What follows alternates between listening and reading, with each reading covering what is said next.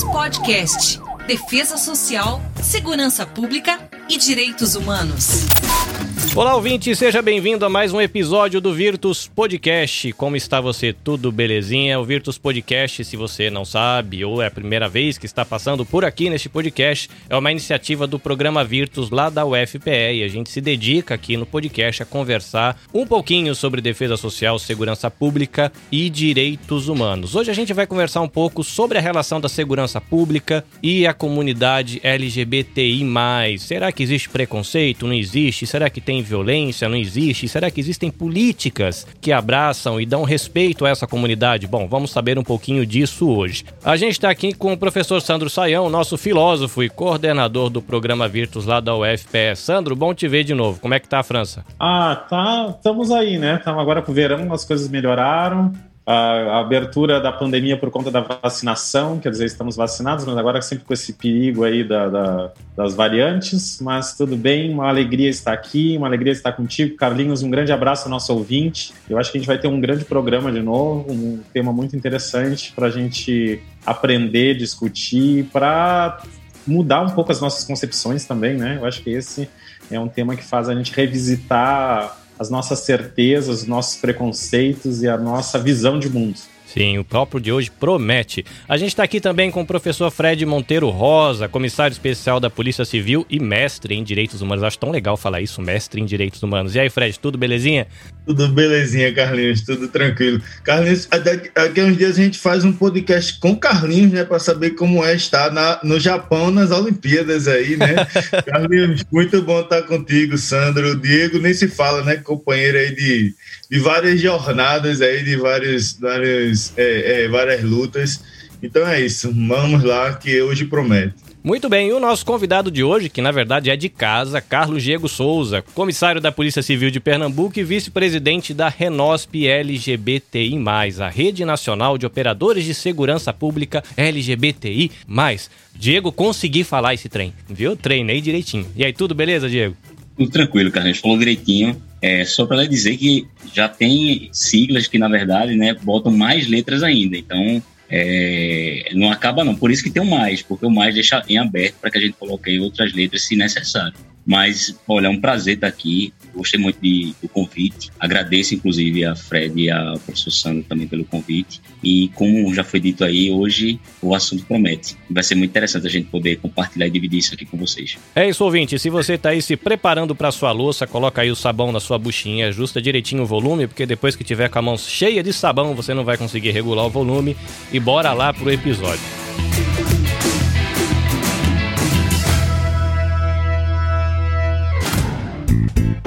Virtus, o podcast do programa Virtus da Universidade Federal de Pernambuco.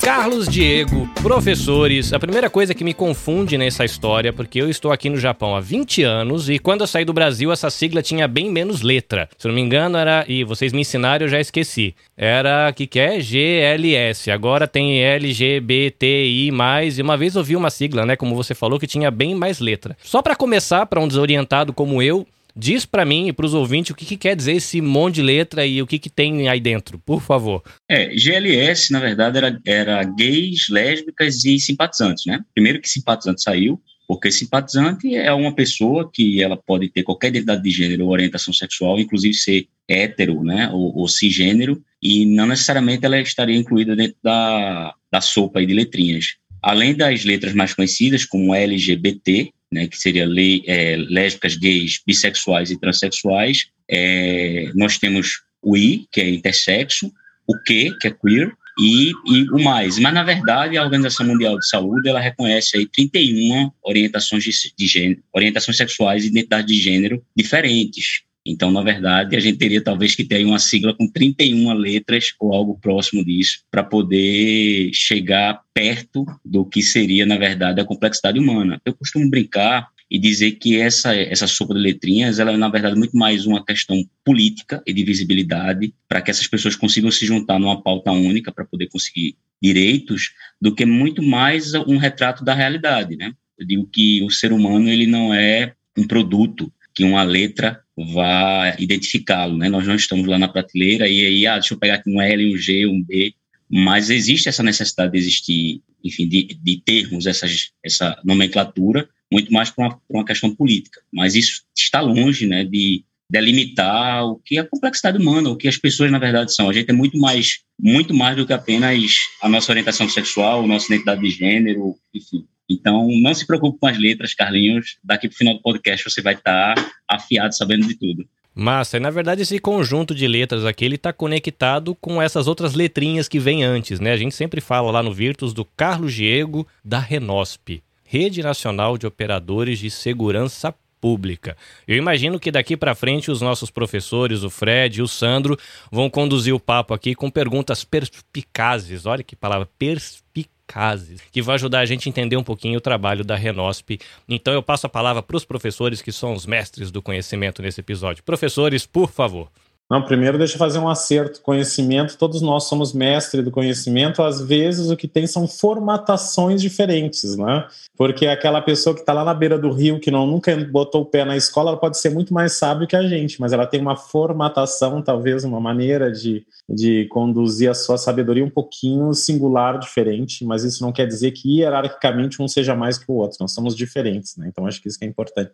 Mas eu acho que o Carlinhos ergue uma coisa muito, muito legal, eu acho que o Carlos Diego pode falar isso, que passa por essa é, definição de identidades, né? Então, quando a gente está aqui, que o Judith Butler, agora nos seus últimos livros, e Judith Butler sempre faz uma crítica à identidade, né? Ela começa a criticar essa necessidade de definirmos identidades, né? Então aí a gente entra num contexto, é, o Carlinhos chama atenção que essas letras vão aumentando, aí Carlos Diego diz que daqui a pouco tem mais de 30 letras, e aqui na França daqui a pouco não tem mais uma bandeira só para o movimento LGBTQI+, que é a bandeira do arco-íris, agora tu tem a bandeira da, da, trans, bandeira lésbica, bandeira, e que cada um, e eu acho que é, a gente vai chegar ao momento que tudo isso se, se estilhaça e, e a condição humana se encontra com a sua pluralidade, né? Mas, no entanto, nesse movimento agora, eu acho que a gente ainda. Não sei se é isso, Carlos Diego, que ainda que define essa pluralidade toda como um movimento que eu acho que tu estavas falando agora, uma, uma, uma exigência política, né? Quer dizer, uma conquista de luta, né? Ainda então a gente tem ainda passando por esse esforço das definições das identidades para poder ter um, um, contexto de conquista também de quebra de paradigmas, né? Para construção de espaços e para quebra de preconceitos. Mas eu, eu queria pegar por aí, não sei se tu concorda com isso, mas aproveitar e fazer duas, duas coisas juntas, que é chamar o fato que tu és policial e dentro de uma rede nacional de agentes, né? Então, de pessoas que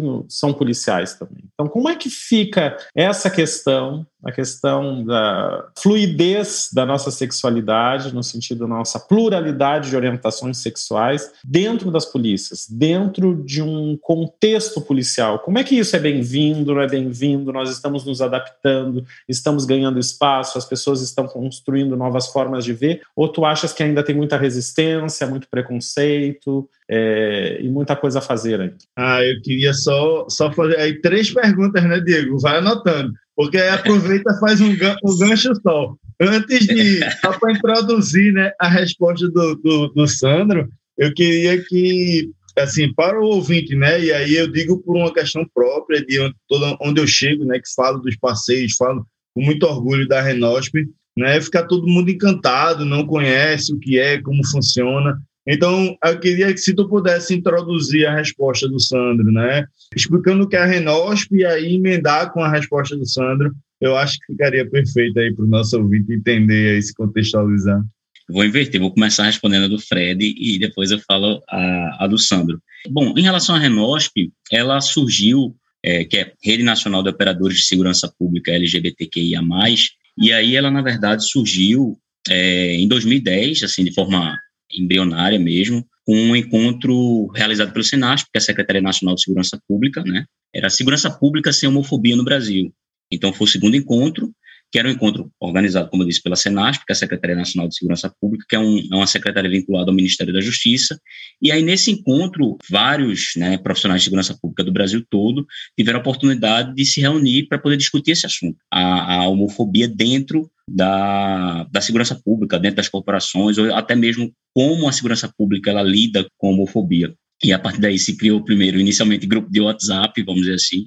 Ainda não existia uma maturidade, né, uma personalidade jurídica. E mais recentemente, eu acho que no ano de 2019, nós conquistamos, né, vamos dizer assim, a maturidade da Renosp, a gente conseguiu é, instituir enquanto rede de fato, com CNPJ. Às vezes as pessoas perguntam o que, é que a Renosp faz, como é que a Renosp atua, né? O que é que a Renosp... Bom, a Renosp, na verdade, ela congrega, né? Profissionais de segurança pública do Brasil todo, então nós temos PEMs, guardas municipais, bombeiros, é, policiais civis, enfim, do Brasil inteiro, né, que estão né, dentro da, da rede, né, como membros. E, basicamente, a gente tem dois, é, duas frentes. A gente é, lida com a LGBTfobia, né, crimes de ódio e tudo mais, que acontece fora da corporação, mas que são muitas vezes cometidos pelos agentes de segurança pública. Então, a gente tenta evitar isso através de capacitações, treinamentos, e também a gente lida com, com casos de LGBTfobia que são em que as vítimas, né, é, são os agentes de segurança pública. E isso muitas vezes é, é, é acontece é, pelo fato deles serem né, agentes de segurança pública na relação do trato com seus superiores, com a corporação. E aí eu vou para a pergunta de Sandro, né? Como é que se dá essa, essa relação? É engraçado, eu sempre costumo falar que o, o policial ele não é um, um extraterrestre, né? Nós somos humanos, vemos, é, nós temos origem na própria sociedade que a gente vive, então a gente é muito reflexo dela. Então o que eu percebo é que, no geral, né, em linhas gerais, o, talvez o, as corporações militares, elas possuem, né, até pelo próprio estilo, pela, pela própria formação militar, uma aceitabilidade menor dessas identidades de gênero e orientações sexuais que são aí discordantes, né, da heterocis normatividade aí compulsória, né, que a sociedade apresenta, mas eu percebo que vai muito de das pessoas que, que estão naquela corporação ou naquela relação. Então, como não existe um, um, um padrão, né, não existe um, uma norma que, que trate desse de como vai ser feita essa relação, esse tratamento, então a gente percebe que fica muito a cargo de, de, das pessoas que estão dentro da instituição. Então, muitas vezes não é a PM de tal lugar, a instituição em si que tem uma política é, homofóbica ou transfóbica, mas sim um comandante, entendeu? Então, é, eu percebo que isso vai muito de pessoa para pessoa. E aí a gente tem vários casos. A gente tem casos de pessoas que passaram pela segurança pública é, e nunca tiveram nenhum problema, né, de, de, sofrer qualquer tipo de preconceito ou perseguição. E temos casos de pessoas que são altamente perseguidas pelo fato de ostentarem uma orientação sexual e identidade de gênero discordante aí, né, da corporação em geral. Aí são realmente percepções ou casos que se repetem, não são casos isolados, mas que eu, eu percebo que está muito ligado às pessoas que estão naquela instituição e não às instituições em si. Conseguiria, por exemplo, situar, então acho que ficaria uh, em, em, duas instâncias, né? Uma, uma, uma, uma espécie de homofobia é, como um, uma, repercutindo dentro das próprias corporações, então isso aí seria a vítima, seria o próprio agente da segurança, né? O próprio policial, o próprio próprio agente da segurança pública, e, um, e uma outra espécie de preconceito que agora é com o público que, que essas corporações atendem, né? Então, parece que eles são, eles são, eles são distintos, são a mesma coisa, tu consegue, conseguiria caracterizar? São distintos da forma que se apresentam, né? Dentro das corporações, a perseguição, ela, ela enfim, a gente está falando da relação de funcionário público, né? Então, a perseguição muitas vezes ela é velada, né? ela não é direta, porque precisa ter uma aparente legalidade, vamos dizer assim. Então, muitas vezes, o superior hierárquico, principalmente no, no, caso do, das polícias militares, né, e do, enfim, das Forças Armadas, que também nós temos membros das, das Forças Armadas na, na eles sofrem essa perseguição de forma velada. Por exemplo, são transferidos para locais menos atrativos pelo fato de se, de se assumirem gays, por exemplo, lésbicas, ou, por exemplo, não são tratados da forma que deveriam quando, quando fazem a transição de gênero nós temos um caso, dois casos, eu acho recente, bem emblemáticos. Um foi da PM de Minas Gerais, que era uma sargento, ela, era, ela é mulher trans, e aí ela nunca conseguiu é, ter a retificação dos documentos dela é, para poder atuar. Ela, inclusive, fazia, trabalhava muito na rua, ela gostava de trabalhar na parte operacional, e ela foi transferida para os quadros administrativos da PM exatamente porque eles, de, propositadamente ou por falta de interesse, eles não davam a ela o documento é, de identificação funcional é retificado. Então, ela é uma mulher e no documento dela existe lá uma foto dela é, masculina com o nome masculino. Ela já era tratada na corporação com nome social, que são As pessoas às vezes confundem. O nome social é o nome que a gente atribui quando a pessoa ainda não tem aquela retificação da identidade. Só que ela já tinha retificado, ela já tinha, em todas as a identidade dela civil, tudo já era no sexo feminino, com o nome dela de mulher, com foto feminina, e a corporação ainda não tinha feito essa retificação. Então, é uma forma de punição, porque você tira a pessoa né, do, do local que ela prefere, inclusive por entender que por ela performar no sexo feminino. E aí eu sempre, para mim é muito nítida a relação entre LGBTfobia e misoginia, entendeu? Então eu, eu percebo que sempre quando há uma performance feminina, principalmente dentro das corporações policiais, em que se exige das mulheres que elas se embruteçam, né, até pelo, pelo próprio, pela própria atividade, enfim, é, como é convencionado, então existe um preconceito maior. Então ela foi retirada das ruas, foi colocado nos quadros administrativos. E outro caso foi da PM de Goiás, que esse aí tem, acho que nem um mês, tenente, ele da PM de Goiás, ele sofria homofobia, já vinha sofrendo piadinhas e tal, e perseguição dentro da corporação. Ele trabalhava no comando geral, né? Trabalha no comando geral. E aí ele foi, teve um momento que ele fez denúncias, inclusive estava sendo apurado já pelo, pela, pelo Ministério Público lá do Estado de Goiás. E aí, quando, num determinado momento, o comandante dele, superior hierárquico, chamou ele para uma sala com outros é, PMs, né, enfim, não sei quais são quais eram as, as patentes lá, e que estavam na sala, e constrangeu ele para que ele falasse sobre o que estava acontecendo. E aí ele disse que não iria ficar naquela sala, porque aquilo ali era uma forma, na verdade, de constrangimento. E ele foi preso.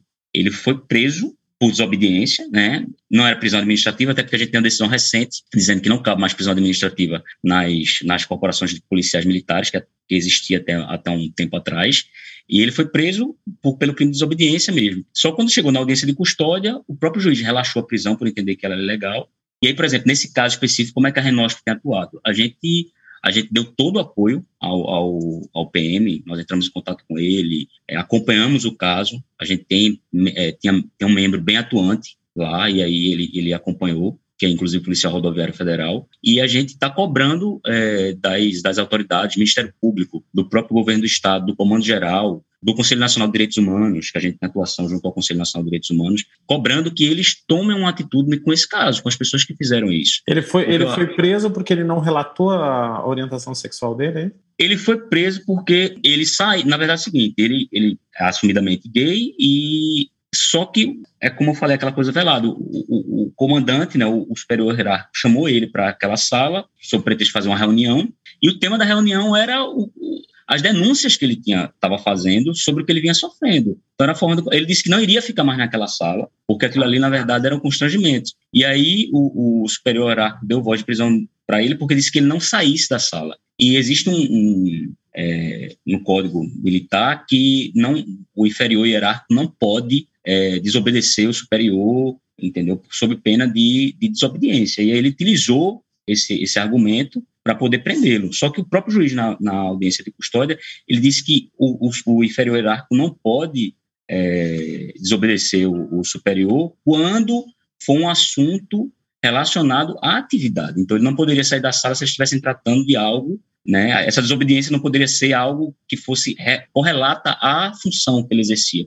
Não era o caso. Então, assim, é, é, são, essas, são essas formas, às vezes, que a gente observa dentro da corporação e para fora da corporação. Para fora, eu acho que talvez seja mais sério, porque a gente vê com os populares, né, com o administrado, abuso dos agentes de segurança, principalmente no, no, tratamento com pessoas transexuais e transgêneros. Então, a gente percebe que, por exemplo, nesse tratamento dos agentes de segurança pública, há um desconhecimento, que é um desconhecimento que a população brasileira, em geral, ela compartilha, de como tratar de como se comportar diante de uma pessoa, de uma mulher trans. Por exemplo, uma mulher trans, quando ela é presa, ela vai para qual presídio? Uma mulher trans, se ela sofre violência doméstica, ela deve ser atendida numa delegacia da mulher, entendeu? O, o, o companheiro dela vai responder pelo, pelos, é, de acordo com a Lei Maria da Penha, pelo procedimento que tem na Lei Maria da Penha. É, então, esse tipo de tratamento com a população é, como não existe um, um POP, que a gente chama, né, um, procedimento operacional padrão, às vezes é muito difícil para o agente de segurança pública ele saber lidar com aquelas situações, porque para ele é também estranho. E fora o próprio preconceito da, enfim, que tem na sociedade e na polícia não seria diferente, com pessoas LGBTs, né? Então as piadas, às vezes o tratamento desumano, intencional, como forma de desmerecer aquela identidade de gênero, aquela orientação sexual, enfim, é, é, o que a gente observa e são os casos que nos chegam. E, e muitas vezes também o, o agente de segurança pública ele não comete o crime inicialmente, mas ele comete o que a gente chama de revitimização, né? Às vezes a vítima da violência LGBTI fóbica, ela chega numa delegacia precisando do apoio né, desse agente de segurança pública e ela lá é revitimizada, ela sofre nova, nova vitimização exatamente porque não é dada a ela credibilidade apenas em função dela ser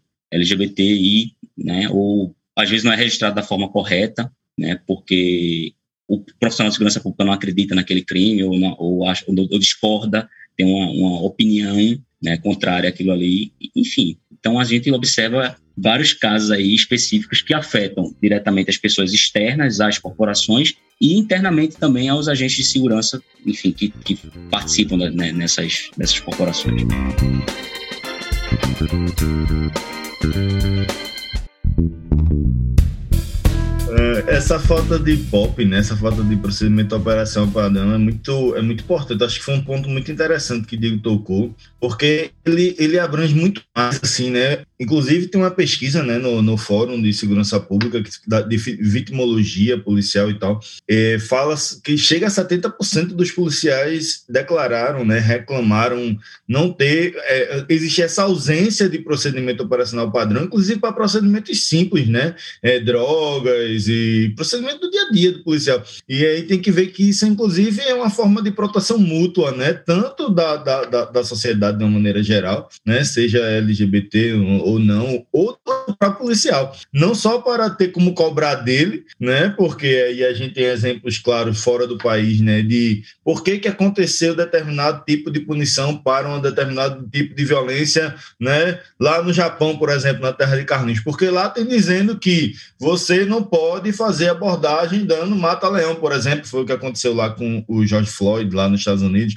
né? E a gente não tem esse tipo de coisa né, no Brasil. Então, assim, é, é, eu acho que isso foi um ponto bem, bem interessante aí que o Diego trouxe aí, trouxe pra gente. E eu vejo, assim, de uma maneira geral, que o, essa questão da sexualidade dentro, dentro do, do, quadro estatal, o Estado como Estado, na verdade. Nunca foi uma coisa, talvez, muito bem, muito bem resolvida, muito bem aceita, né? Não sei. Mas a gente tem vivido tempos, tempos difíceis, né? Tempos difíceis, no, no, no, de uma maneira geral, não é um privilégio brasileiro. Espero que a gente também entre na, na, na onda aí de, de, de sair dessa de deixar de surfar essa onda aí tão, tão complexa, né, de, de, de discursos de ódio e de, né, de violência. Mas tu achas que piorou? Tu achas que isso a gente, a gente meio que, que no lugar de evoluir, né, a gente tem piorado nesse sentido dentro do Estado de uma, de uma forma geral? Antes até, até de responder essa pergunta, você estava falando da questão de procedimento operacional padrão, né, da ausência né, de, de procedimentos operacionais padrões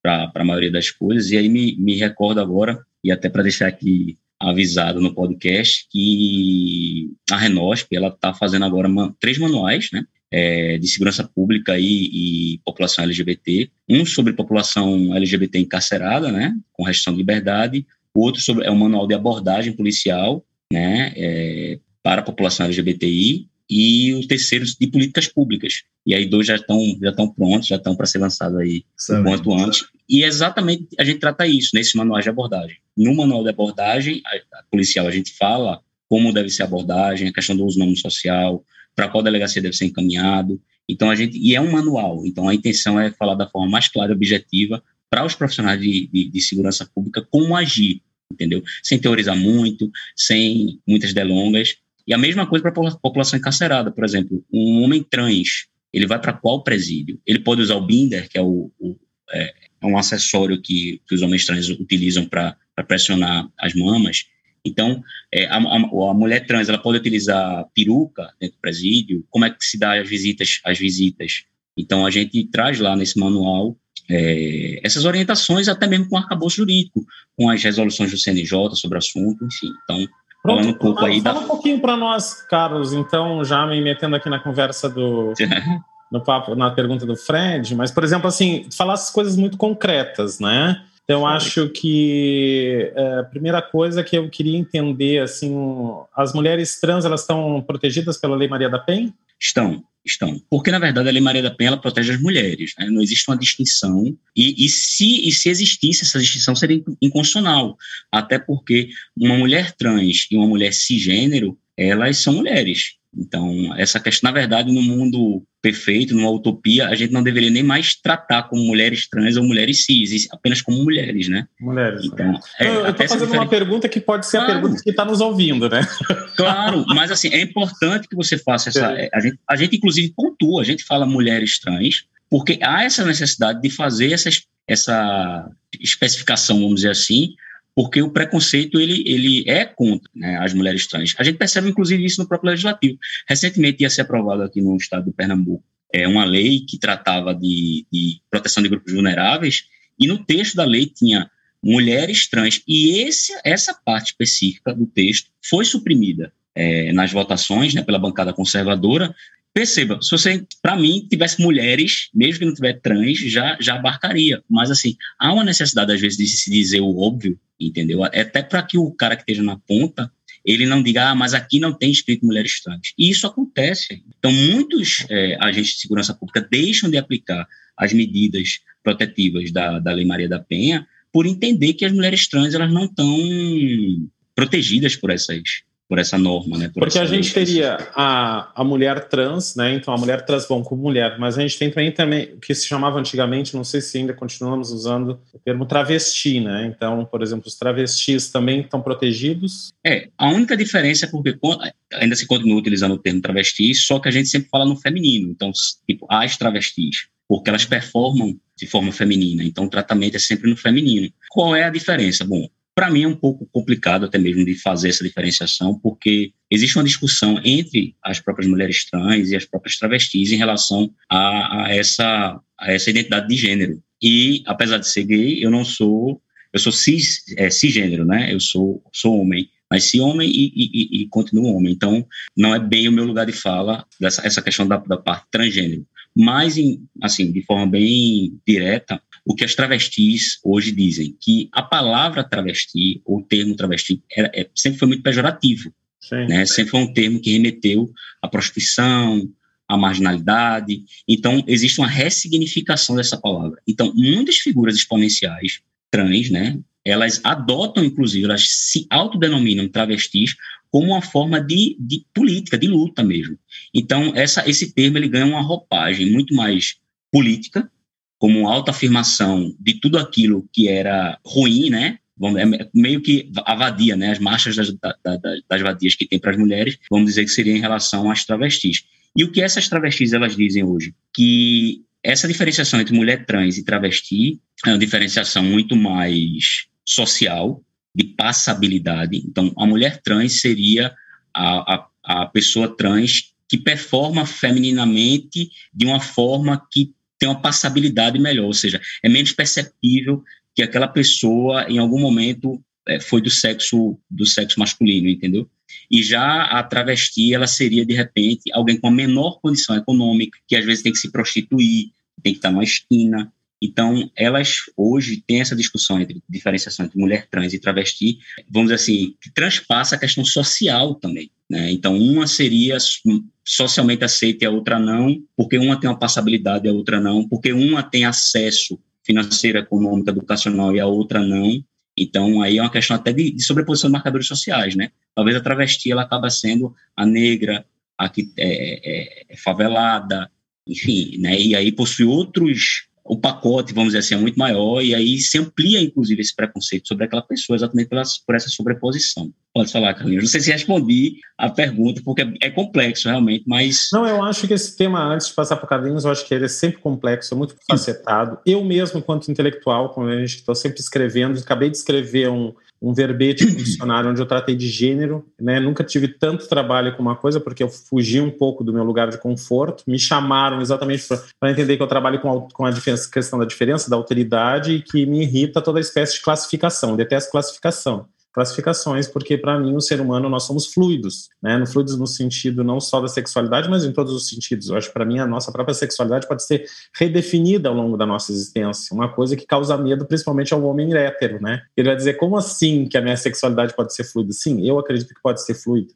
Né? Mas, é, enfim, né? Então, nós criamos estruturas para nos proteger dessa fluidez, talvez. Mas a, a, eu acho que essa, e eu acho que se tu puderes, ao longo dessa tua fala aí, nos falando dessas obviedades, que o óbvio precisa ser dito, né, para quem está nos escutando. Quer dizer, eu fico com muitas dúvidas aqui. Então, por exemplo, quando entre travesti e trans, tu vê, isso é uma coisa importante, singularmente importante, né? Como é também singularmente importante, por exemplo, se eu tenho uma corporação, uma performance masculina, depois a gente pode falar da performance, da, dessa questão da performance, né, do masculino, do feminino, como in, in, in, e, e, ao mesmo tempo o que eu estou percebendo aqui é que como a gente está trabalhando com uma dimensão de polícia muito prática, também o, o mundo prático nos chama, né? Então é por isso que o ouvinte está vendo essas questões muito concretas. A gente quer muito do concreto, assim, o que é um desafio para mim que sou filósofo, a gente ir diretamente uhum pro terreno da vida cotidiana, né? Mas vamos lá, Carlinhos, tem que fazer uma questão de te interromper. É, eu fiquei curioso porque o Carlos ele citou um pouquinho antes, né, na nossa conversa, sobre aquele caso da pessoa que não recebia, era uma mulher trans que não recebia o documento. Então ela tinha o um nome social, mas depois já passou para, eu esqueci a expressão que você usou, né? Tipo, ela já tinha todos os documentos civis com o nome de mulher. É, no caso da travesti, é, e qual na documentação, uma travesti, ela mantém o documento como um homem que simplesmente se apresenta à sociedade como uma mulher, ou na documentação ela também faz essa atualização, ou ela só vai para o social, ou é uma escolha do indivíduo. Né? Como é que funciona isso? Que a gente falou de Lei Maria da Penha, aí eu consigo enxergar, né? Bom, se uma mulher trans, do ponto de vista jurídico, é uma mulher, né? Então ela seria é acolhida pela Lei Maria da Penha. Mas e a travesti? Ela, ela faz esse caminho com a documentação ou ela se mantém homem no documento, que faria com que ela teria uma performance feminina na sociedade, mas na hora do vamos ver, se tomasse um peteleco, não poderia ser acolhida pela Lei Maria da Penha, seria acolhida pela lei é, que abrange todo cidadão, inclusive os homens. Como é que funciona essa questão de, de documentação? É, é, é individual ou já tem é, tipo uma, uma prática, sei lá, que, que, o pessoal adota de modo geral? Como é que funciona? Eu fiquei curioso. Então, essa questão de, toda a diferenciação entre mulher trans trans e travesti, ela vai se dar muito é, de forma individual. Realmente é uma, é uma autodenominação, né? Como uma pessoa se enxerga. Porque identidade de gênero, eu sempre digo isso, eu digo, é quando você se olha no espelho, o que é que você vê, né? E aí existe também essa questão como eu já tinha abordado de, né, anteriormente, que essa diferenciação ela hoje entre travesti e mulher trans é muito mais política, muito mais discurso político, até mesmo do que de, de é, vamos dizer assim, é, é uma pessoa de quais direitos elas teriam acesso, ou elas deveriam ser atendidas. Então, quando a gente vai para a Lei Maria da Penha, a Lei Maria da Penha, na verdade, ela protege o gênero feminino. Então, ela, na, a, gente fala mulher, obviamente, porque é a expressão maior do gênero feminino, e é, é óbvio, né? Mas o que, é que a Lei Maria da Penha protege? Ela protege que a outra pessoa, que pode ser inclusive do gênero feminino também, ela agrida alguém exatamente porque ela vê naquela pessoa algo que ela acha inferior em razão de ser feminino, que é uma, é uma misoginia. Então, a travesti, ainda que tenha algum tipo de de ideia de que ela não pertenceria ao gênero feminino ou algum tipo de discussão desse tipo, as agressões que, enfim, das travestis em relação a essa questão da transfobia, ela se dá exatamente por essa performance feminina que elas têm. É a falta de aceitação. Por isso que eu, inicialmente tinha dito que, para mim, está muito ligado a LGBTfobia, a misoginia, principalmente quando a gente vê no caso prático. Porque, na prática, quem tem uma passabilidade ou quem performa de uma forma mais masculina é, teria uma, tem uma aceitabilidade maior, porque, por exemplo, um, um homem que é gay, quando ele é másculo, entre aspas, né? E aí ele ele tem uma aceitação melhor. E quando ele é pintoso, ou quando ele, de alguma forma, performa feminino, ele tem uma aceitação menor, inclusive dentro dos próprios LGBTs, porque a gente também reproduz essas, essa, esse, esse discurso é, LGBT-fóbico e misógino, né? Então, em relação a, primeiro, a documentação, hum, a travesti ela vai poder ter documentos com nome feminino, como a mulher trans também vai poder ter. É engraçado que nunca tenho feito essa pergunta específica, assim, já tenho feito em relação à operação, né, de, de é, readequação ou redesignação de, de, do órgão, né, sexual a, a, ao gênero. Se a pessoa que faz essa redesignação, ela seria mulher trans e a que não faz seria travesti. Era a próxima pergunta que eu ia fazer. Que eu ia falar, é, tem a ver com a genitália, a, o, mulher trans. Eu, eu fiquei. Eu, eu ia fazer. A próxima pergunta era exatamente essa. Não, não tem a ver, não tem a ver. Na verdade, um, um órgão sexual, ele não, ele não delimita qual, qual gênero você pertence. A prova é que, por exemplo, é, eu sou homem cis e se no futuro, não vai acontecer, mas se acontecesse algum acidente, alguma coisa e eu viesse a perder meu, meu, meu pênis, eu não deixaria de ser homem por isso. Então, por exemplo, a nossa identidade de gênero, que é uma construção, inclusive, cultural também, ela é muito maior do que um órgão sexual. Nenhum homem se define apenas pelo, pelo pênis. Então, como uma mulher não se define apenas pela vagina. Então, a orientação sexual e a identidade de gênero são coisas muito maiores, né, que apenas uma genital. Então, uma mulher trans não deixa de ser mulher trans ou se torna travesti porque tem o órgão sexual é, masculino, não, não quis operar. Então, essa, essa, esse engessamento, ele não existe. Então, a, a, tanto a travesti como a mulher trans podem ter, isso é uma opção delas, terem os documentos é, retificados ou não, entendeu? Tem algumas que têm o documento anterior e preferem apenas o, a utilização do nome social, né? Como, por exemplo, Xuxa Meneghel, Xuxa não foi registrada como Xuxa, mas chamam Xuxa, Pelé, é a utilização do nome social. Eu até brinco com esses, esses exemplos aí, porque as pessoas dizem, ah, é difícil chamar pelo nome social, mas todo mundo chama Xuxa, todo mundo chama Pelé, e são nomes sociais, né? Daqui a pouco a gente teria que fazer dois programas, um programa prévio para a gente poder entender, para poder acessar o porque o ouvinte está assim, eu estou aqui na volta querendo ir direto para a questão da polícia, mas veja, a primeira coisa que eu destaco, eu acho que porque nós estamos em meio de um tema cheio de interditos, né? Então a gente ainda tem muita dúvida sobre isso e é normal que se tenha e, e esse podcast serve exatamente para isso.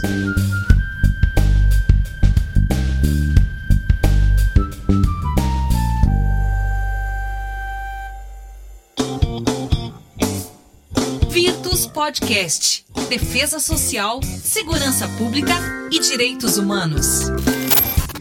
Eu fiquei é, elaborando aqui dentro do contexto prático. Tu és policial civil, mas estamos dialogando também com quem faz parte de corporações, policial militar, no caso os bombeiros, né? Uhum. E aí guardaria uma certa distinção no modo de agir, no modo operante de cada um. Né? Então, por exemplo, a polícia investigatória não faz as mesmas coisas que uma polícia militar que trabalha na atuação de, de ostensiva, de, né? Ostensiva. Nesse caso, quando tu tens uma mulher trans dentro de uma corporação, há algum tipo de problema nessa atuação prática do dia a dia ou não? Veja, o problema que a gente percebe é da própria corporação, né? Que muitas vezes entende que, por, por exemplo, uma mulher trans ela não pode atuar na, no, no front. Isso é isso é uma bobagem porque hoje nós temos mulheres no front. Tá, mas por exemplo, uma mulher no front, ela vai poder revistar uma outra mulher. Mas no, no caso haveria alguma coisa em relação a essa questão da, da, por exemplo, da revista feminina?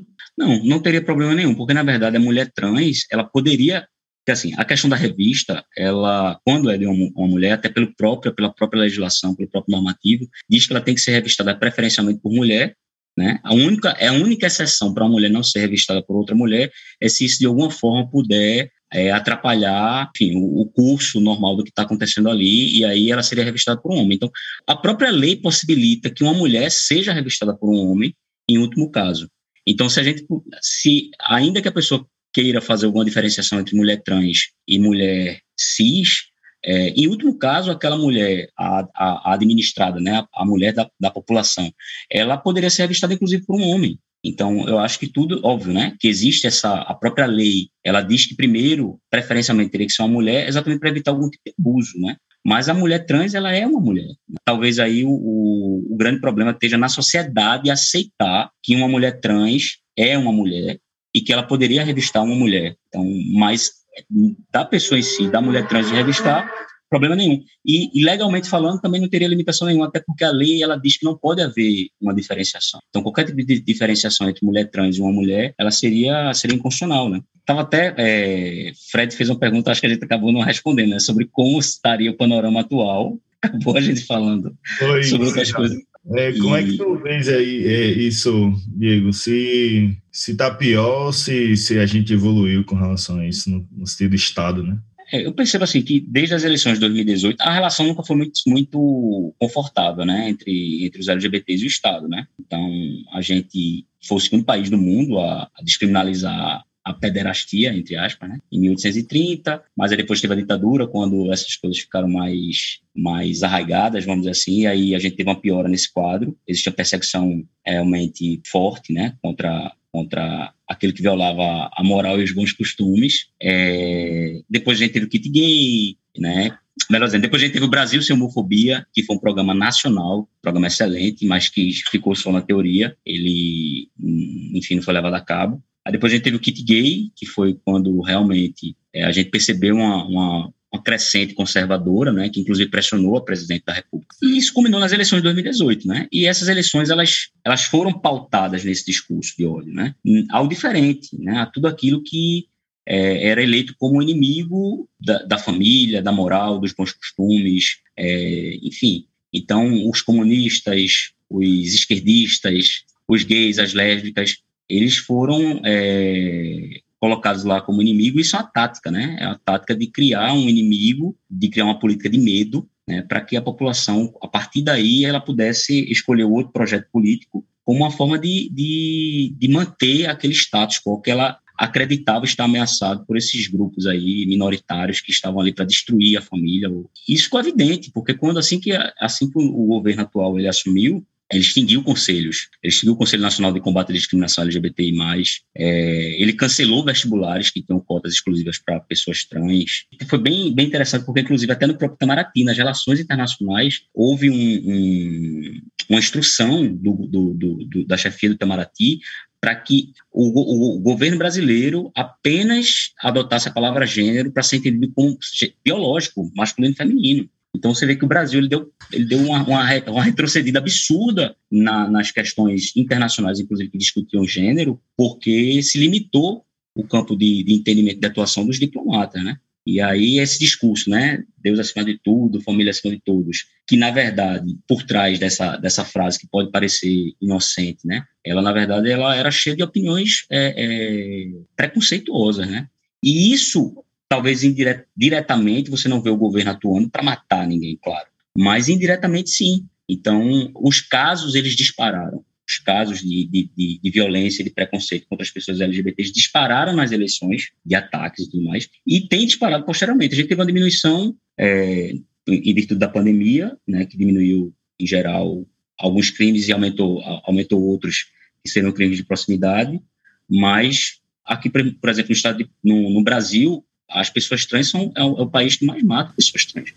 Só esse ano, acredito que a ANTRA, que é uma associação de, de pessoas trans, ela contabilizou 82 mortes de pessoas, de, de mulheres trans e travestis, né, e homens trans, do começo do ano para cá. E, e, veja, isso é um número provavelmente que tá existe uma subnotificação, porque a gente não existe não existem dados claros, né, um acompanhamento claro pelos estados. Né. Dois casos bem recentes, porque esses crimes são, a gente percebe, ah, mas pode ser um crime ligado a tráfico, pode ser um crime. É diferente, é um crime. Geralmente as mortes são brutais. A gente tem um caso de é, Keron Ravache, que era uma, uma, uma menina de 13 anos, né, uma menina trans, e ela foi morta a pauladas, né? Vejam, uma criança de 13 anos, apenas porque, porque ela se identificava com o gênero feminino e ela foi morta a paulada. A gente tem o caso da Roberta da Silva aqui em Pernambuco, que foi queimada viva. Ela foi internada, teve o braço amputado, alguma coisa, e posteriormente ela não, não, suportou e, e, faleceu. Então a gente, a gente vê que essas mortes são brutais. Desde a Dandara, né, que foi um caso, acho que extremamente emblemático no Brasil, foi filmado. Então ela foi morta em praça pública, espancada, humilhada, né, foi colocada num, num carrinho de mão, depois o corpo dela já desfalecido, e você vê que, geralmente, os crimes que, que assolam essa população, sobretudo a população trans, são, são executados com, com requinte de crueldade, com tortura, como uma mesmo, forma de. Mesmo frente ao STF ter reconhecido a questão da, de criminalizar a LGBTfobia, né, né, Diego? É, porque o que acontece é o seguinte: a, a, a, o que, que o STF fez? Ele pegou a lei de racismo e ele, ele deu uma, uma interpretação extensiva, né? Para que essa lei ela pudesse abarcar não só os crimes raciais, né, mas também uhum. é, já, já entendia que também abarcava a intolerância religiosa, procedência nacional, e aí também a questão da, da orientação sexual e identidade de, identidade de gênero, né? É, mas o que eu sempre digo é que entre a decisão do STF e o guarda da esquina existe um, né, um, um longo caminho, porque a decisão foi tomada lá, né? Isso não, um, a criminalização por si só ela não muda a atitude das pessoas.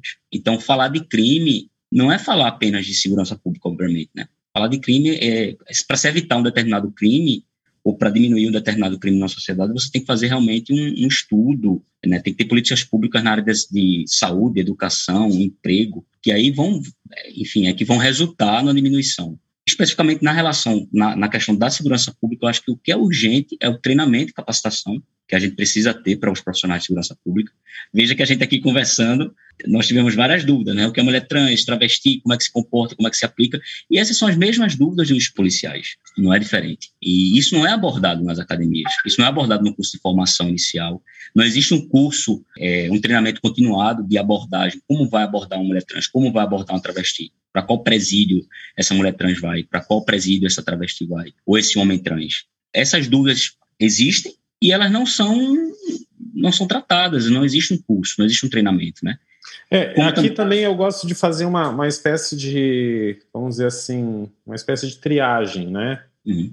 Aqui a Alfonso de trier, trier, separar um pouco as coisas para a gente até tentar melhor compreender. É, então eu acho que sim, temos umas dimensões práticas do dia a dia que talvez, como tu disseste, uma escrita de um manual pode ajudar, né? Então Veja, uma mulher trans é uma mulher, então logo ela está protegida pela Lei Maria da Penha. Logo, se você está diante de uma mulher tra trans, você deve utilizar os, a, a, mesma a, eh, linha de, de procedimentos se tu estivesse diante de uma mulher. Isso pode estar num, num manual, né? Numa revista íntima, não sei se se usa ainda essa dimensão revista íntima, mas uma revista, a mulher trans sim pode fazer, até porque isso você deu coisas muito concretas que pode estar no manual. Mas me parece o que excede uma questão de um manual é exatamente isso que habita nisso que você falou agora, de uma mulher que é morta pauladas com requintes de crueldade. Porque aí ao meu ver, não se transita mais simplesmente em questões práticas ou questões palpáveis, mas sim numa questão de uma atmosfera de sentidos que cerca essa questão. Então, quando a gente é como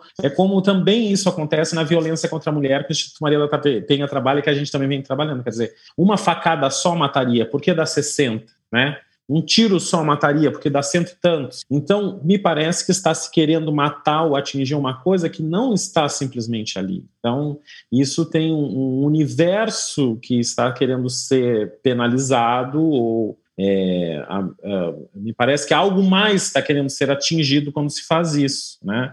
Quando se porque é uma coisa impressionante e uma coisa escandalosa que nós estejamos em pleno século 21, pleno 2021 e ainda se escuta que as pessoas são flageladas em praça pública. Quer dizer, me parece que nós estamos no meio da Idade Média, né? então, por exemplo, que ver como as coisas estão ainda entre nós e essas notícias se avizinham de ontem, né? De, outro, de, de ontem, Professor Sandro, e sabe uma coisa que me angustia ouvindo isso? Tô com o olho cheio d'água aqui, porque eu sou representante, né, aqui, talvez as pessoas que ouvem o podcast é, percebam ou não percebam, né, da minha profissão de fé e a maneira como eu enxergo o mundo, o ser humano, né, mas é estranho para mim, como alguém que professa fé cristã, ver uma discussão dentro de um país que se diz um país judaico-cristão, que deveria se valer do amor ao próximo, se valer, né, a, tal da frase, né, Brasil acima de tudo, Deus acima de todos. Uai, se Deus é acima de todos, é acima do hétero, do trans, do bissexual, do binário, não binário e o escambau. Cara, é angustiante num país que se diz judaico-cristã esse diacho dessa discussão terminar numa paulada, cara. Eu, eu me vejo assim nesse ambiente de respeito, né? O Diego sabe da minha visão de mundo, eu sei da visão de mundo dele. A gente está desde o começo dessa gravação se tratando com respeito. Ele ouviu a minha fala, eu tô aprendendo com ele. Mas que diacho de país é este cheio de crente, terrivelmente crente, que mata o povo a paulada, cara? Não dá para aceitar um trem desse. Eu não sei em que Brasil que a gente consegue ter uma, um diálogo, já que é para discutir moral, já que é para discutir moral conservadora. Caraca, velho, como é que vai discutir esse trem a paulada? Discute com educação, aborda com educação, pergunta a opinião do outro. Não, a gente tem lei, a gente tem advogado, tem um escambau para levar essa discussão à frente, decidir e tal, como cidadão, exercer cidadania política. Ai, mas minha, Diego, me, me dói o coração um trem desse, cara, porque é inaceitável um negócio desse. Me revolta. Mas, Carlinhos, eu acho que a gente, a gente, se a gente for alargar, isso não é só no Brasil, isso faz parte da, talvez, de um contexto humano desse tempo, desse, desse ainda ciclo de, de era que nós vivemos, né? É, porque, veja, se nós formos para o mundo árabe, isso é extremamente cruel. Nós temos a perseguição e morte declarada e às vezes tutelada pelo próprio Estado. Não, nós temos lugares ainda no mundo que a, a homossexualidade é proibida, é um crime, pode ser preso. Né? Na Rússia, por exemplo. Né? Não, é, em países que, que. Então, a gente está falando já aqui, é, então, ainda de um contexto que, que é o próprio policial dentro de uma corporação que é extremamente. que, que, que confunde orientação sexual e virilidade, né, ou de força, força, quer dizer, a minha orientação sexual não vai me enfraquecer, né, enquanto um agente da segurança pública. Por que nós ainda pensamos que um agente da segurança pública que, se, que é homossexual ele é mais fraco que o outro? Por que, que se confunde? Então, me parece que aqui existem mitos, existem aqui ainda falsas compreensões que precisam ser olhadas. Nessa questão da dimensão humana, se a gente for olhar as diferentes instâncias do mundo, quando a gente, e para mim isso, não sei se Diego concorda, é quando a gente tem a ideia da verdade, quer dizer, eu estou com a verdade ou eu estou com um comportamento que é o normal e o outro é o patológico. Kang por exemplo, escreve um livro que chama o Normal e o Patológico. Então, quando eu estou a verdade, você está com a mentira, eu tenho um poder sobre você e eu me dou direitos a fazer certas coisas com você. Se eu tenho uma sexualidade normal ou uma sexualidade aceita ou uma sociedade, uma, uma, a gente pode usar o normal e o patológico, como poderia usar o, o sagrado e o profano né, uma sexualidade sagrada que respeita então a, a, o estilo família, a sagrada família, né? Papai, mamãe e os filhos. E tudo que foge a isso não é sagrado. Se não é sagrado, afeta a, a sagrada estrutura. Então eu tenho eu me dou o direito agora de me defender. Até por razões de segurança para proteger essa coisa sagrada, eu posso atacar aquilo que na minha concepção não é sagrado. Então aí eu me dou certos direitos. Então, veja, nós estamos sempre dentro dessas estruturas, né? Então, tu vai ver um budista, então lá a gente lá em Bangladesh tinha parece os budistas atacando os, os cristãos, dentro aí da dimensão religiosa. Então, isso que o Carlos fala que é muito sério, né? E não sei se tu achas que a gente já avançou nesse sentido, por exemplo, quando uma um transexual ou mesmo uma travesti ou mesmo um homossexual quando chega numa delegacia ele é bem ele é bem acolhido ou ainda a gente está ainda tendo muito trabalho a fazer. É, não estou falando aqui ainda em relação aos presídios né? Eu acho que creio que essa dimensão ainda que se vai para os presídios eu acho que a coisa se complica ainda mais né porque agora já houve algumas mudanças, né? A criação das alas, né? Inclusive que possam acolher os. É, não sei como é que está isso nos presídios. Como é que tu enxerga essa? A gente conseguiu. Quer dizer, o Carlinhos nos provoca aqui para uma espécie de evolução, né? Já se conseguiu avançar, eu acho que é a mesma pergunta um pouco do Fred, mas eu queria retomá-la no sentido efetivamente nós estamos tendo uma provocação para que as polícias evoluam na sua forma de acolher e tratar a, as sexualidades, vamos dizer, plurais e também performáticas plurais? Eu acho que o, a angústia do Carlinhos é meio que uma angústia geral, né? Eu tenho uma impressão, né, diante de tudo que a gente, de que a gente trabalha, que a gente estuda, que a gente, nos países, Carlinhos, que tem um desenvolvimento tardio, vamos dizer assim, de uma maneira geral, as coisas parecem que tomam uma proporção mais, mais primitiva. Né? Uma coisa é você não aceitar, né? outra coisa é você resolver na paulada. Né? Isso é uma coisa angustiante. Eu estava até conversando, Diego, que eu vi ontem uma, uma, uma reportagem aqui, Carlinhos, que dois policiais resolveram um problema no duelo. Um aceitou, adicionou a mulher do outro numa rede social o cara aceitou e eles marcaram um duelo, dois PMs marcaram um duelo, duelaram, né? Em 2021, dois policiais duelando, né? Então, resolver no duelo, resolver na paulada, né, é uma coisa assim que realmente nos, nos, é, né, nos angustia, né? Mas aí eu, Diego, foi só um, um, um parêntese aí, mas estou também querendo ver a tua, a tua resposta. Então, vou anotando aqui, porque assim, a gente vai, vai conversando as coisas, né? E é bem interessante. Isso que você me falou me lembra muito Floresta Caboclo, né? Não é? Essa música lá de que marcaram duelo e tal é bem, é, é, bem surreal. O Sandro estava falando anteriormente, aí, muito também do que o Carlinho falou, dessa questão da violência. Uma facada só mataria, porque 20 facadas, né? E aí vem a questão da violência contra o gênero, contra as mulheres, né? Que a própria Lei Maria da Penha também é, aborda, e, e, o Instituto Maria da Penha, como você mesmo fazendo, discutir essa questão. E eu vejo exatamente isso que você está falando, a questão da verdade, né? Ele, a pessoa acredita que está com a verdade e o outro, na verdade, o outro é uma, é uma mentira, ou ele, na verdade, é, possui ali uma, uma performance que não é condicente com o que ele acredita, E aí ele se sente na, no, no, poder, na autoridade de, de repente, dar uma correção, né, naquela outra pessoa. E daí a violência, e também essa violência, ela vem muito do... Quando se mata uma travesti ou uma mulher trans queimada ou apauladas, você não está matando apenas aquele indivíduo, entendeu? Ou aquela, aquela mulher. Você está, tá, na verdade, querendo matar toda uma população, tudo que você odeia naquilo que você vê. Por isso que a gente diz que é crime de ódio. Os requintes são diferentes. A, a crueldade é maior exatamente porque você, você não mata o indivíduo. Você fisicamente está matando aquele indivíduo, mas você quer matar uma coletividade.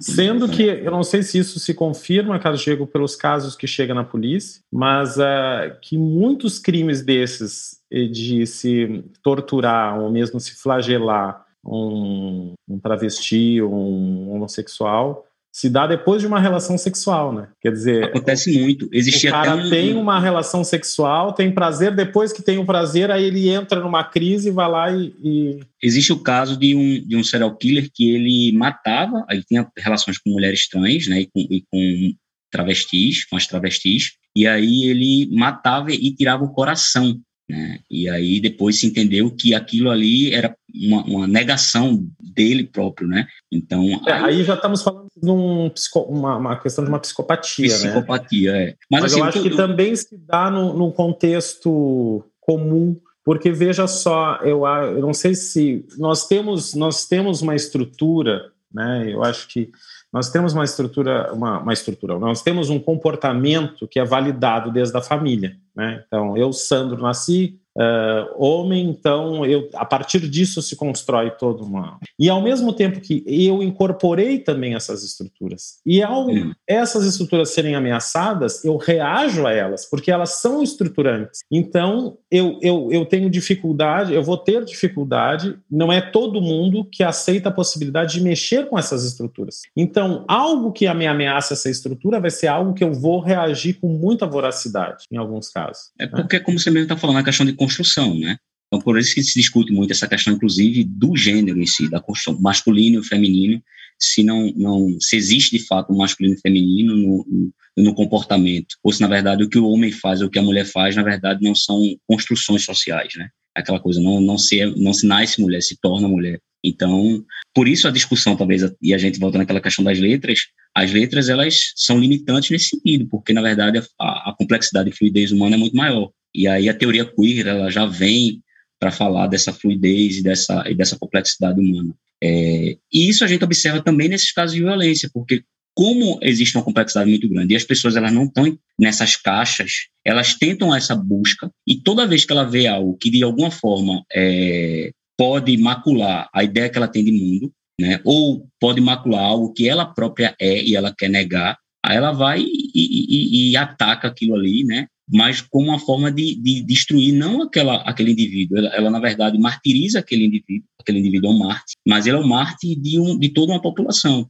Então, por isso que é, é, é tão, é tão, é com tanto ódio, são com requisitos de, de crueldade. Por que a tortura? Porque a tortura é uma forma de, de correção. Então, você quer torturar porque você quer mostrar à pessoa que você tem poder sobre ela. Então, você, você é, é, é tortura para que a pessoa sinta dor e você diga, olha, eu tenho poder sobre você. Você não simplesmente mata. Você não quer apenas deixar que o é, tornar o outro inexistente. Você quer dar um corretivo no outro. Vamos falar um pouquinho. A gente estava conversando antes de iniciarmos a gravação. Estava falando na questão da invisibilidade uhum. né, desse tema. Então já se conquistou muito, né? A sociedade já conquistou muito espaço na questão de discutir sobre sexualidade, de ampliar os horizontes de sentido, de se tornar mais plural e aceitar a fluidez, as dimensões não binárias. Então as novas gerações que estão chegando elas já chegam muito mais embaladas para um outro contorno. Né? Em alguns países mais, outros menos. Em alguns países não se questiona mais sobre a sexualidade do outro, porque já se aceita que ela é, não se tem mais, não se parte mais, né? É, dessa, desse ponto de necessidade de definição. Mas eu queria voltar à questão é, da, da, do, do silenciar, quer dizer, é ainda um tabu a questão da sexualidade dentro das corporações policiais. É fácil para um policial se associar à Renosp, por exemplo. Uhum. Ele, ele, essa Reno, a Renosp, então, porque eu sempre agora transitando aqui pela, aqui na França tem as associações dos policiais. Né? Então, as associações LGBTQI+, né? E, mas me parece que no Brasil, bom, já temos 10, quase 12 anos aí desde que ela surge, né? Como é que tu está vendo o amadurecimento dessa questão? Está sendo mais, mais, as, a, é, é, é, mais fluido? Eu estou usando bastante a palavra fluido, fluido hoje, mas é mais tranquilo? Os, as, as polícias já estão entendendo isso? Ou, ou tu ainda acha que ainda tem um caminho muito grande pela frente? Eu acho que, como eu tinha é, falado, acho que antes, acho que depende muito de instituição para instituição e, na verdade, da relação com os superiores. O que a gente vê, é, no geral, que as corporações militares elas têm uma resistência maior, é, principalmente porque existem limitações né, nos códigos militares de, de, conduta militar de associação mesmo, entendeu? Então, por exemplo, muitos é, PMs não podem é, ou, ou, das Forças Armadas não se associam à, à rede, à REMOSP, exatamente porque é, tem medo de, de serem, obviamente, né, perseguidos, porque os próprios é, códigos né, de conduta militar proíbem a associação dos militares, enfim, e, e aí eles têm um certo receio por esse motivo. Em relação à aceitação das corporações, eu acho que é muito individual mesmo, assim, como tem acontecido. Por exemplo, eu sempre relato meu, minha situação. Eu, completamente assumido, todo, todo mundo sabe, sempre soube, enfim. Na verdade, eu nunca tratei isso como, como uma questão. Eu sempre coloquei de uma forma muito muito fluida, utilizando a palavra que você, que você tem utilizado. E, mas eu nunca sofri é, nenhum preconceito, assim, nem na, nunca na corporação. Eu já, eu já sofri, assim, no sentido que eu fui obrigado a ouvir comentários transfóbicos, LGBT-fóbicos, piadas, né? E aí eu tive que corrigir a pessoa, dizer, olha, não é assim, ou então essa piada não, não é legal. E às vezes até por uma questão que eu, que eu sempre digo, e aí vem a questão da sobreposição de marcadores sociais. O fato de eu ser gay é, é algo que me, que me coloca dentro de uma população é, vulnerável, mas outras coisas me tiram de populações vulneráveis. Eu sou branco, eu sou funcionário público, eu pertenço a um estamento social que, que me permite é, ter uma educação é, formal, vamos dizer assim. Então, isso me coloca em situações de menos perigo, entendeu? E também de, e, e, eu tenho uma, uma performance, vamos dizer assim, masculina, o que me dá também uma, uma passabilidade, a gente chama de passabilidade. Então, muitas vezes as pessoas não não, é, até pelo entendimento né, atravessado de que ser gay você tem que performar de uma determinada forma e enfim isso não existe. Então as pessoas às vezes me leem como como heterossexual e enfim e por esse motivo às vezes eu não sofro esse preconceito diretamente. Acontece às vezes das pessoas dizerem alguma piada até por não saber que eu sou gay e isso é uma situação constrangedora muito mais do que um preconceito diretamente contra contra mim. Mas essa é a minha realidade. Existem diversas outras pessoas que realmente sofrem perseguição, principalmente no, no seio militar. É o, é o principal, assim, é onde existe uma, realmente uma, uma perseguição maior por parte assim, institucional dos agentes de segurança pública, né? Então, a ponto das pessoas serem retiradas de, de determinados setores e colocadas em outro, é, não, a não utilização do, do, a retificação de documentos, por exemplo, que é uma violência, né, transfóbica. Então, realmente isso aí depende muito de pessoa para pessoa, de realidade para realidade, né? E quanto maior a exposição, é engraçado, né? Porque é aquela coisa que a gente escuta muito, que você pode ser o que você quiser, mas fica ali no, no armário, né? Tipo, escondidinho, no cantinho, por favor, não se, não diga muito que você é, não. Então, eu percebo que as instituições, elas se incomodam quando a gente aparece. Porque é aquela coisa, gay tem, mas eu nunca vi, sabe? Então, assim, a partir do momento que, que começa... É não é? Tem gay em todo canto, eu nunca vi, não sei quem é, é aquela coisa. Então, quando a gente tava estava nos armários, né, quando a gente ia apenas para guetos, isso se tornava mais confortável para a sociedade, porque a sociedade ela sabe que tem, mas incomoda para ela ver. É como se a gente fosse fôssemos vampiros, né? A gente tem que sair a, a, na calada da noite, nas esquinas escuras. A gente não pode botar a cara no sol, a gente não pode ir para a luz do dia, porque isso incomoda, né? A família tradicional, os bons costumes, né? Aquela coisa comercial de margarina então, eu acho que é bem por aí. E as corporações, elas, elas repetem isso. Então, você pode ser gay, mas você não seja afeminado, né? Por isso que os trans sofrem muito mais preconceito, porque a identidade de gênero, ela influencia diretamente na performance mesmo, né? De, de como, do, do, da vestimenta. Então, e, tanto é que é confundido. Para a maioria das pessoas, uma mulher trans ou uma travesti é um gay que se veste mulher. Então, essa questão até inicial que a gente falava, né, de, de explicar o que, o que é identidade de gênero, orientação sexual, é muito importante.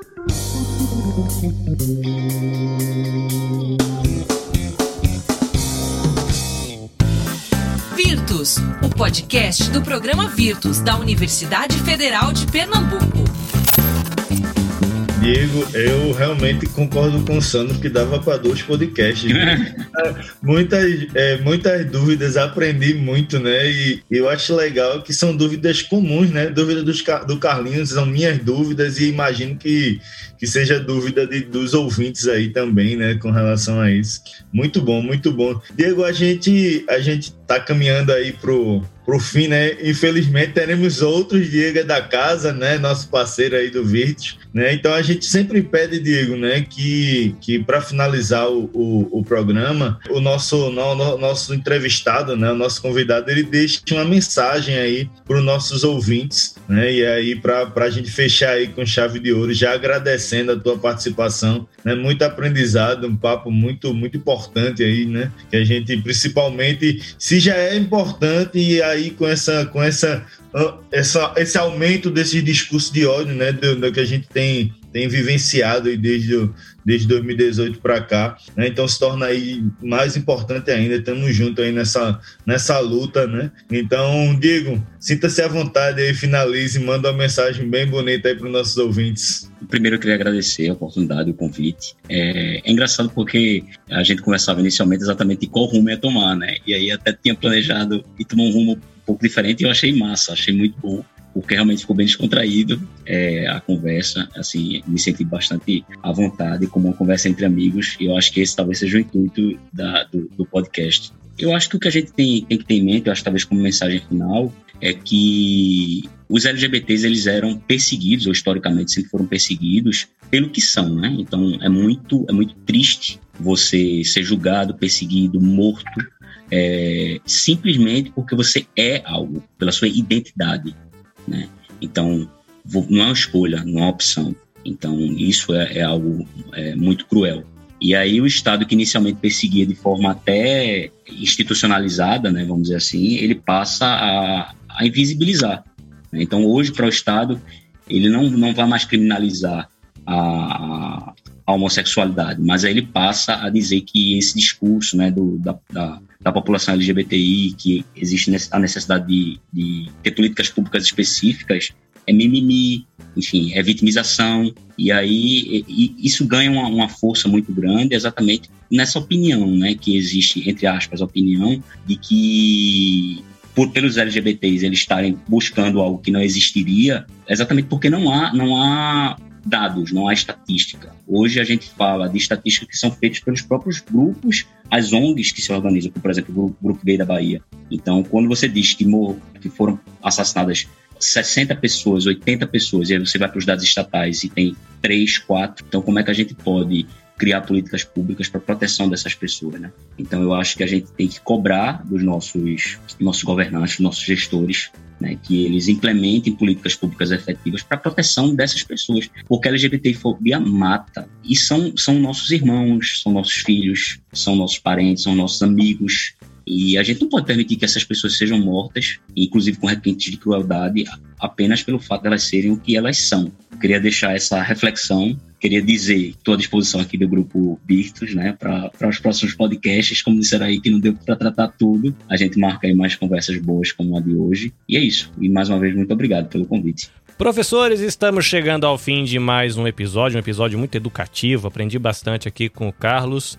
Professor Sandro, considerações finais? Eu acho que nós tivemos assim uma abertura de muitas dúvidas, muitas questões surgindo que eu acho que é excelente. Eu acho que um bom programa não é quando a gente sai cheio de afirmações, mas sim cheio de dúvidas para buscar, né? Sempre gosto de dizer que Sócrates, o homem mais sábio do mundo, dizia que sei que nada sei. Isso foi motor para buscar o conhecimento. Eu acho que nós precisamos, chegou o tempo, né, de nós buscarmos nos esclarecer. Eu me lembro da época que eu trabalhava com crianças pequenas, logo que eu fiz a minha graduação, então eu fiz um estágio em escola com crianças bem pequenas, os pais tinham uma preocupação com a sexualidade da criança, era uma coisa impressionante. Então, se a menina estava brincando de carrinho, o menino de boneca, meu Deus, virava um drama. Eu dizia, mas olha, a gente deveria estar preocupado com o caráter, né? Se essa pessoa tem bons valores, se ela vai saber respeitar, se ela vai ser generosa, se ela vai saber se identificar com a dor do outro. A nossa sexualidade, ela vai ser vivida na intimidade das nossas relações, né? Seja com quem a gente quiser, com uma, duas, três pessoas, desde que a gente não faça mal ao outro, isso não, não, não deveria ser pauta da nossa preocupação. Eu acho que nós precisamos dar esse passo, evoluir. Eu acho que eu tenho, eu tava, tô, tô há anos já escrevendo um livro que chama Evolução. Precisamos dar esse passo evolutivo,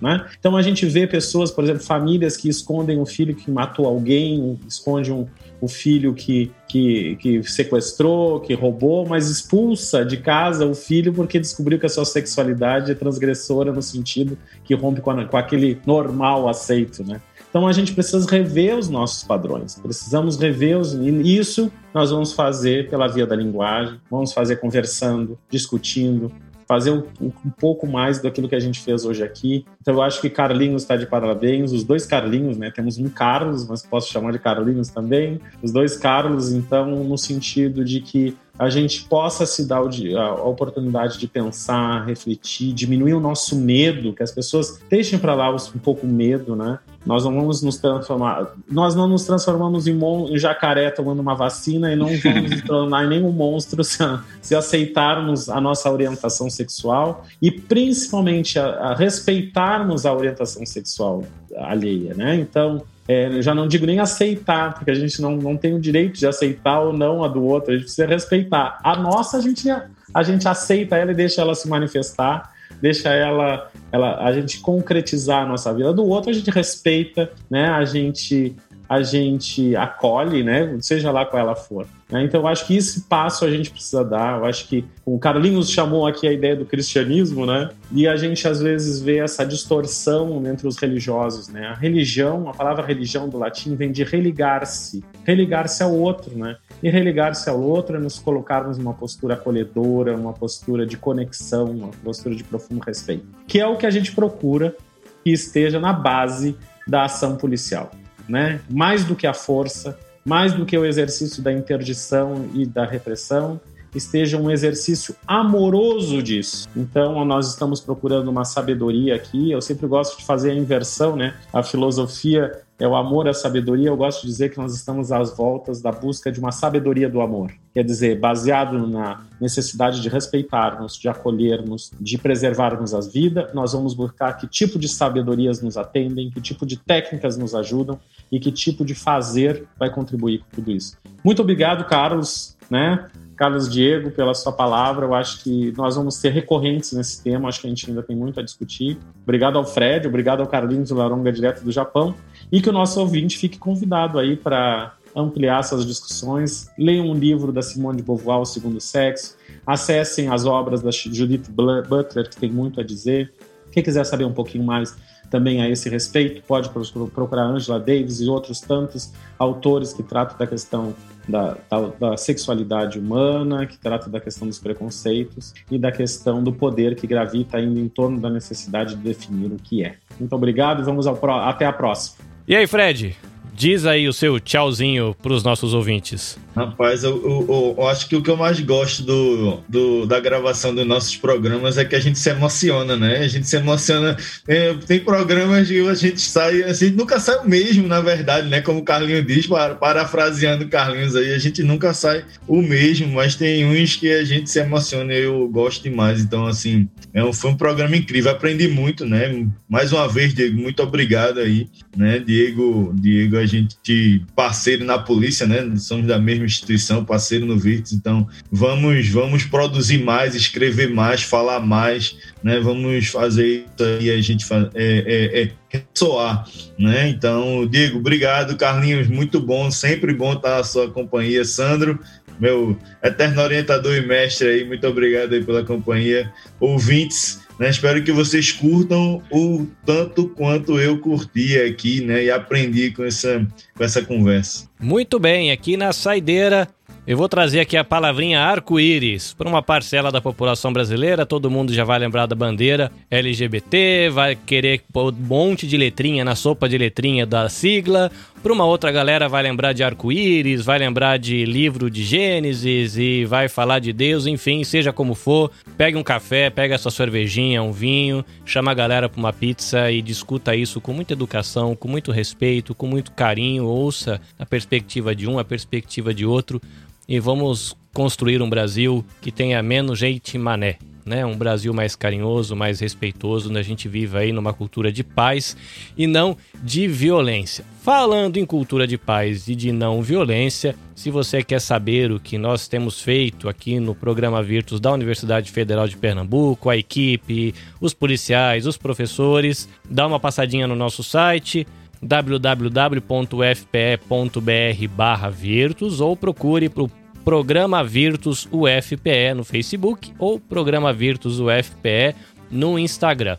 O Virtus Podcast ele está disponível nas principais plataformas de streaming e agregadores, então você pode escolher Google, Apple, Deezer, Amazon, enfim, escolhe o que você achar aí mais conveniente para você. Os agregadores deixam muito fácil para você não perder as nossas atualizações. Para encerrar, agradecer o apoio da Pró-Reitoria de Extensão e Cultura da UFPE, Agradecer também o apoio do Instituto Maria da Penha e de todos os colaboradores. Um abraço para todo mundo aí que faz parte da grande equipe do programa Virtus que tem produzido muita coisa legal, né? É texto, é livro, é podcast, é vídeo e tem muita coisa boa vindo por aí.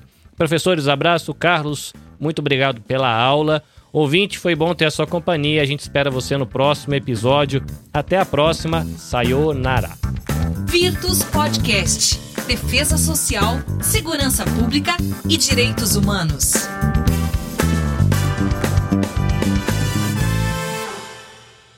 Este episódio foi editado pelo Nabecast. Saiba mais em www.nabecast.jp. Nabecast, conectando pessoas, desenvolvendo amizades, construindo parcerias e compartilhando vida através de podcasts.